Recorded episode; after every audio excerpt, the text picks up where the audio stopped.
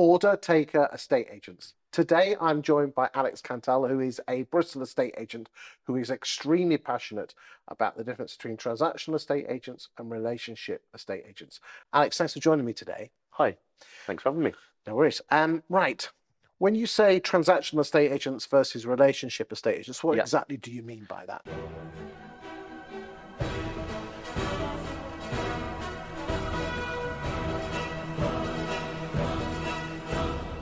I've worked in that transactional model when I've worked for independent and corporate agents, hybrid agents also.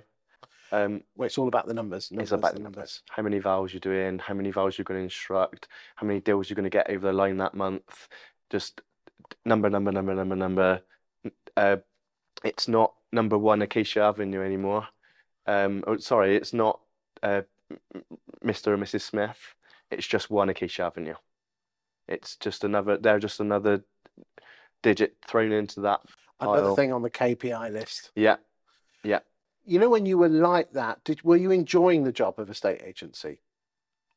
Probably, or were you at the time, but you don't realise that. um, I was because I didn't know any different.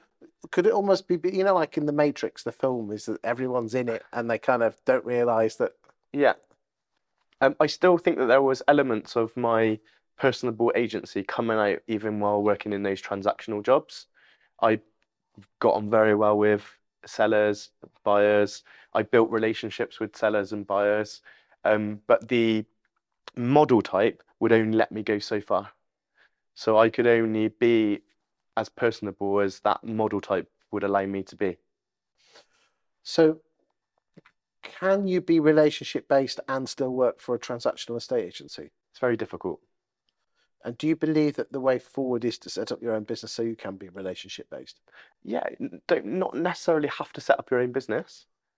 You could uh, perhaps maybe find uh, an independent agency. I'm sure there's lots out there that I've got a, more of a personable feel, but I think you're unlikely to find it in bigger chains and corporate agency. Would it surprise you that only one in eight buyers who bought who who you sold the house to go back to the agent that they bought their It doesn't surprise me in the slightest. I've recently just purchased somewhere, Chris, and I've been the buyer on the receiving end of working with a transactional based agent. And taking aside that I am an estate agent, would I go back and list that property with that agency that I bought through? The answer would be no. That's shocking, isn't it? And Yeah. before you boys and girls say anything, in the last two years, um, half of the people that moved only been in their house six years and 18 weeks or less. Yep. Isn't it shock? That is Yeah. it's shocking. But I do believe that's why um, brands have not been as successful as what they should have been, because they should there should have been a relationship built up with the buyers, with the purchasers. As the saying goes, tomorrow's sellers are yesterday's buyers. But but but how do you square the the circle that you know you have to almost look after someone now, but you might not get anything from them for six years?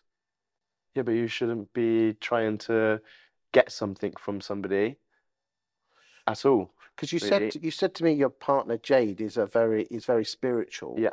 Um, what what is she, what has she taught you on being a relationship based estate agency? it- it's not forced. It, it, it comes from within. It's because I'm passionate about the job, because I do care about people. I care about people's situations. I want people to be happy. I want people to move on and do what they what they want to do.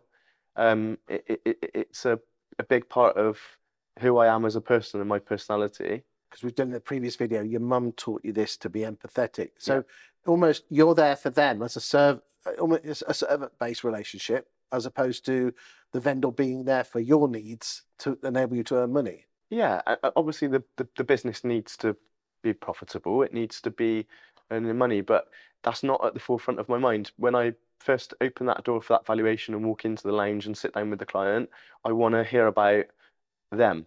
Why do they want to move? What's the plan? What they hoping to achieve? What is the outcome of this? You know, those sort of things. I'm finding out a little bit about some but, them as But that has to be genuine interest because people can smell bullshit, can't Of course they can, yeah. Yeah. But do you think there's an awful lot of estate agents that are there just, you know, what can I get from this? Um, As opposed to what can I do to help you? I think it's probably the trend. That's a shame, isn't it? Of course it is. Yeah. But like you said, you have a business to run. Do you Yeah. can you can you square the fact that you're going in there trying to help people, not trying to get the, the, the money? Yeah. But by trying to help them, you do get the mo- more money. Yeah. Yeah. Yeah. Yeah. You Does that work? You, if you if you subconsciously try to forget about the fact of what the business is doing, and just go in there, be yourself, get to know that client, and find out from that client what it is that they're trying to achieve, who they are as a person, what their interests are, and take some genuine interest in that client, it's more than likely that they'll want to work with you.